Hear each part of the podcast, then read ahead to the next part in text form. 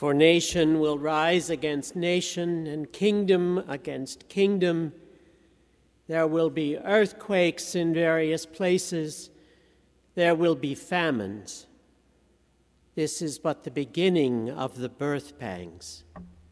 In the name of the Father, and of the Son, and of the Holy Spirit. Amen.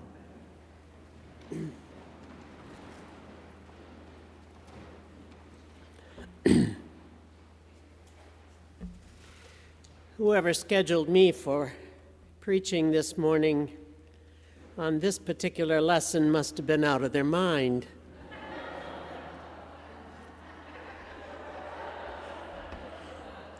Birth pangs.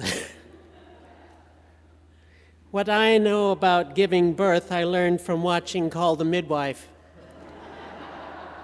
which in itself is more than I really wanted to know.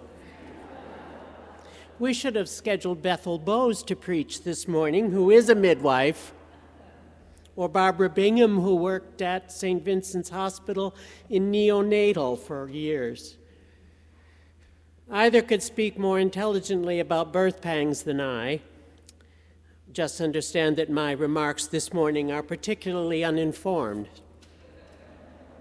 Consider the source. It's particularly a, cha- a challenge for a gay man to speak on this subject. I don't have any personal stories to tell. So we are winding down the church year. Next Sunday is the feast of Christ the King, and it's the last Sunday of our liturgical year. And after that, we begin again with Advent. As is usual for this time of year, the readings for this Sunday are about the end of times all these three readings today use apocalyptic language, the language of the end of times. Daniel's vision, Jesus and Paul's warnings, apocalyptic language is marked with symbolic in- images, the expectation of the end of the world, and an imminent cosmic cataclysm in which God destroys the ruling powers of evil. It can be difficult and confusing for us to read these passages and to try to figure out what they mean and how they apply to our own times. It's important to remember that from his words, Jesus appears to ha- have believed that the end of the world was at hand. Paul and the other others in the early church after Jesus' death also really believed that the end was imminent. They expected that the kingdom of God would come at any, any time. And hence Paul's writings about not marrying and not being concerned about the things of this world. They truly believed that there was no time to be worried about or distracted by these by the normal things that people are involved in because it was all about to be wiped away. Throughout the ages, there have always been times when people were afraid and wondered if life on the planet, as they knew it, would survive. In Jesus' time, the people of Israel and many other countries were under the domination of the Roman Empire, and things were difficult for those non Romans under the Roman rule.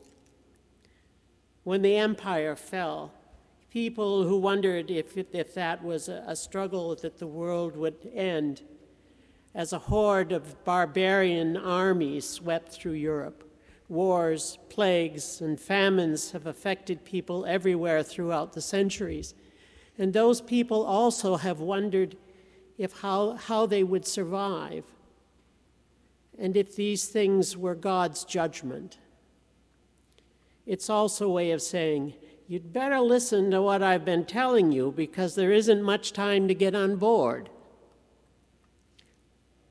This week, in addition to Call the Midwife, I watched the Nova special, Universe Revealed Alien Worlds, which was about how our sun will die and a supernova become, and become a black hole and suck us into the depths of the universe.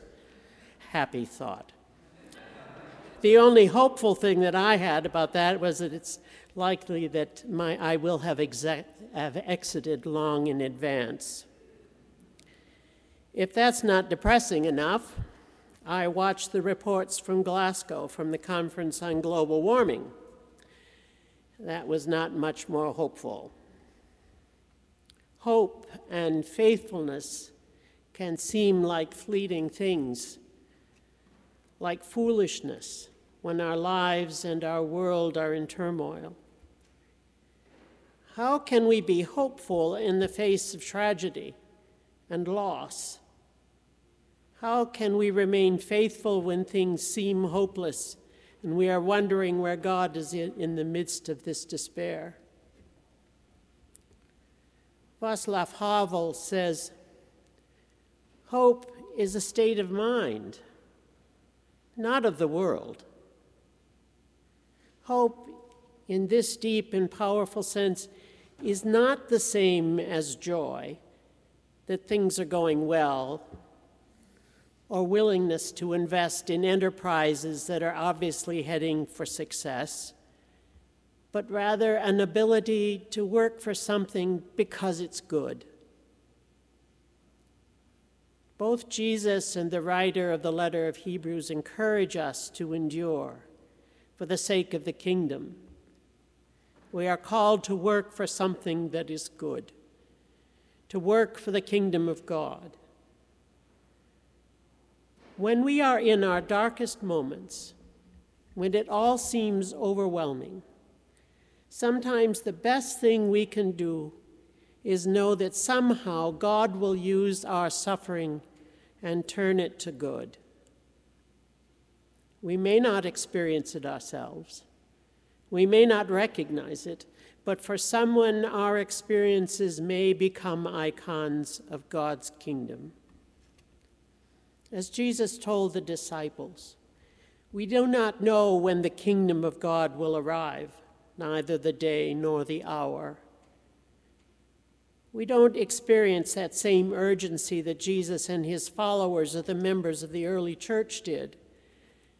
But as our church year winds down, as we move into the darkest time of the year, we also turn once again to the anticipation of the season of Advent and all it foretells. We turn once again to the hope in the light of the world, the hope of our redemption, and the promise of God's kingdom those of you who are fans of The Lord of the Rings may remember Aragorn's words in The Two Towers when he is speaking to a boy who has suddenly found himself outfitted as a soldier for the coming battle of Helm's Deep. And the boy tells Aragorn that the other soldiers are saying that there is no hope of success in the battle. And Aragorn turns to the boy and replies, There is always hope. Now, I don't know nothing about birth and babies, but it does seem to me that if any good can be born from suffering, it must be expressed in the love God shows us in the gift of Advent that Advent, prepares us for. A child whose suffering carries the weight of the centuries and the promise that all is worthwhile. Amen.